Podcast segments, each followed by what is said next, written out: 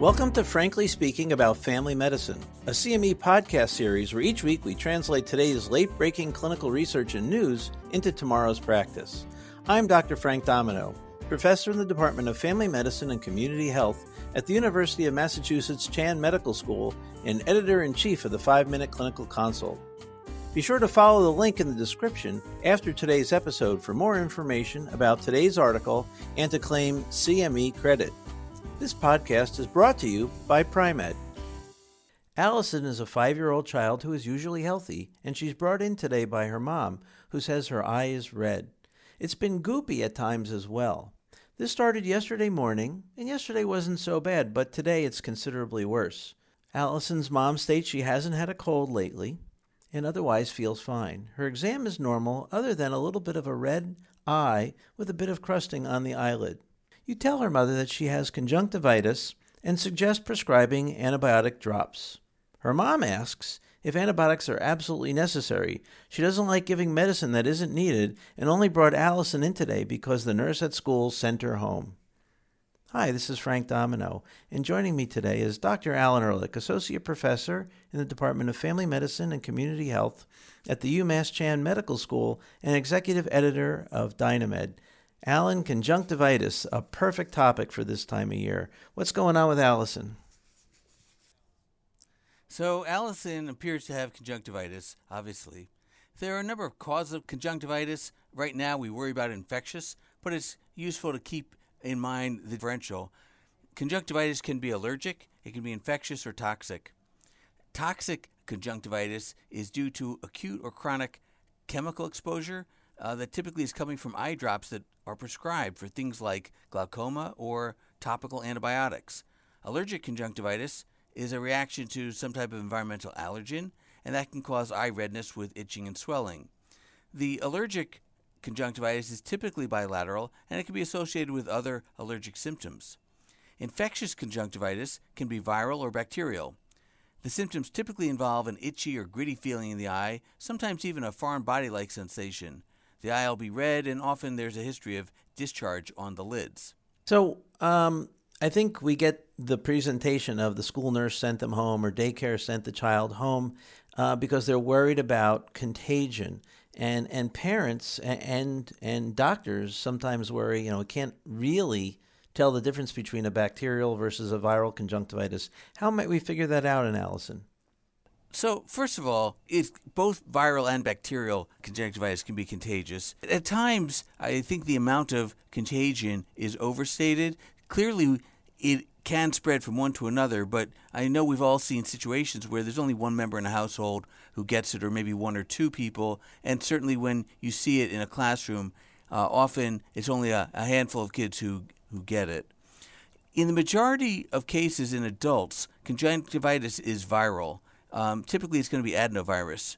And when adults have bacterial infections, it's often due to staph. On the other hand, children actually have bacterial infections the majority of the time, with estimates being 50 to 75% of cases in children, and this is especially true uh, when they're under six years of age. The most common pathogens in children are H. flu and pneumococcus. Uh, classically, we think of bacterial infections as having a purulent discharge, crusting the eyes in the morning, no history of seasonal conjunctivitis, and in children, there may often be an associated uh, acute otitis media. Viral infections are more likely to have a watery to serous discharge. It's more likely to be itchy, and it may start in one eye and then move to the other eye a couple days later. However, these clinical features are not reliable uh, in, in their ability to distinguish between viral and bacterial causes and various studies trying to combine features to form prediction rules have not really panned out. So pretty much the only way to really know would be to take a culture, and obviously that's that's really impractical when you're in the office. Well, and you said that staph is the common thing. So if you culture someone's eye, they're they more than likely going to have some staph around there. So I agree with you. It's it's hard to tell. So in Allison's case, or in anyone's case, how do you decide when antibiotics are necessary and effective? So let me start with adults and we'll move on to children because uh, adults are somewhat simpler. There certainly has been a lot of controversy in general about whether we need to treat conjunctivitis with antibiotics or whether it will just get better on its own. In 2019, the American Academy of Ophthalmology issued guidelines that advised against the use of indiscriminate treatment with antibiotics. Part of the reason was that antibiotics can cause a toxic conjunctivitis, as we noted before. In adults, they advise against the use of antibiotics in most cases since they're likely to be either viral or even with bacterial cases, they tend to be self limited.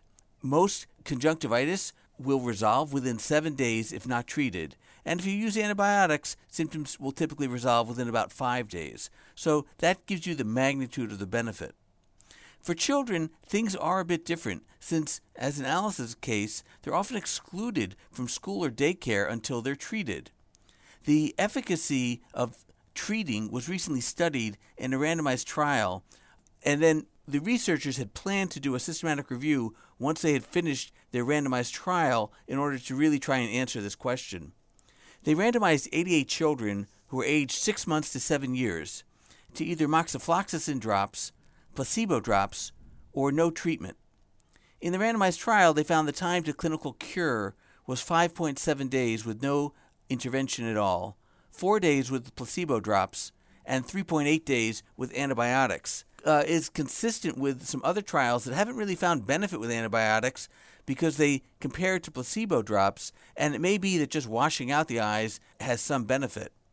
In the meta analysis which they did, that they found a total of 584 children in all the trials that they looked at, and the risk of symptoms on days three to six was lower with antibiotics compared to uh, placebo, with an odds ratio of about 0.6. Overall, what I'd say is there is some benefit to children in reducing the duration of symptoms, but uh, they will get better one way or the other. You know, I, I, I, I appreciate the fact that they took this approach, and I'm not sure whether the meta analysis answers all, all my questions because 3.8 to 4 days till a clinical cure, in my mind, may be statistically, but I'm not altogether sure how clinically significant that difference is. So I don't know how you approach acute conjunctivitis in your world, but I, I normally do use saline drops, lots of hand washing and call me back if things don't get better. What are we going to tell uh, Allison and her mom today? What are you going to tell Allison and her mom today? Well, the first thing I would tell her is that it's hard to be certain if this is bacterial or not, but that because, given her age, it's probably a bacterial infection. Even so, it's likely to get better in a week with no treatment. It will probably get better a little bit faster if we prescribe antibiotic drops and the decision is likely going to be affected by factors such as whether this is going to prevent her from going to school or daycare, how much the symptoms are bothering Allison, and how cooperative she's going to be with having drops or ointment put in her eye. So, you know, if it's a big fight to get the medicine in, I think it's it's useful to tell the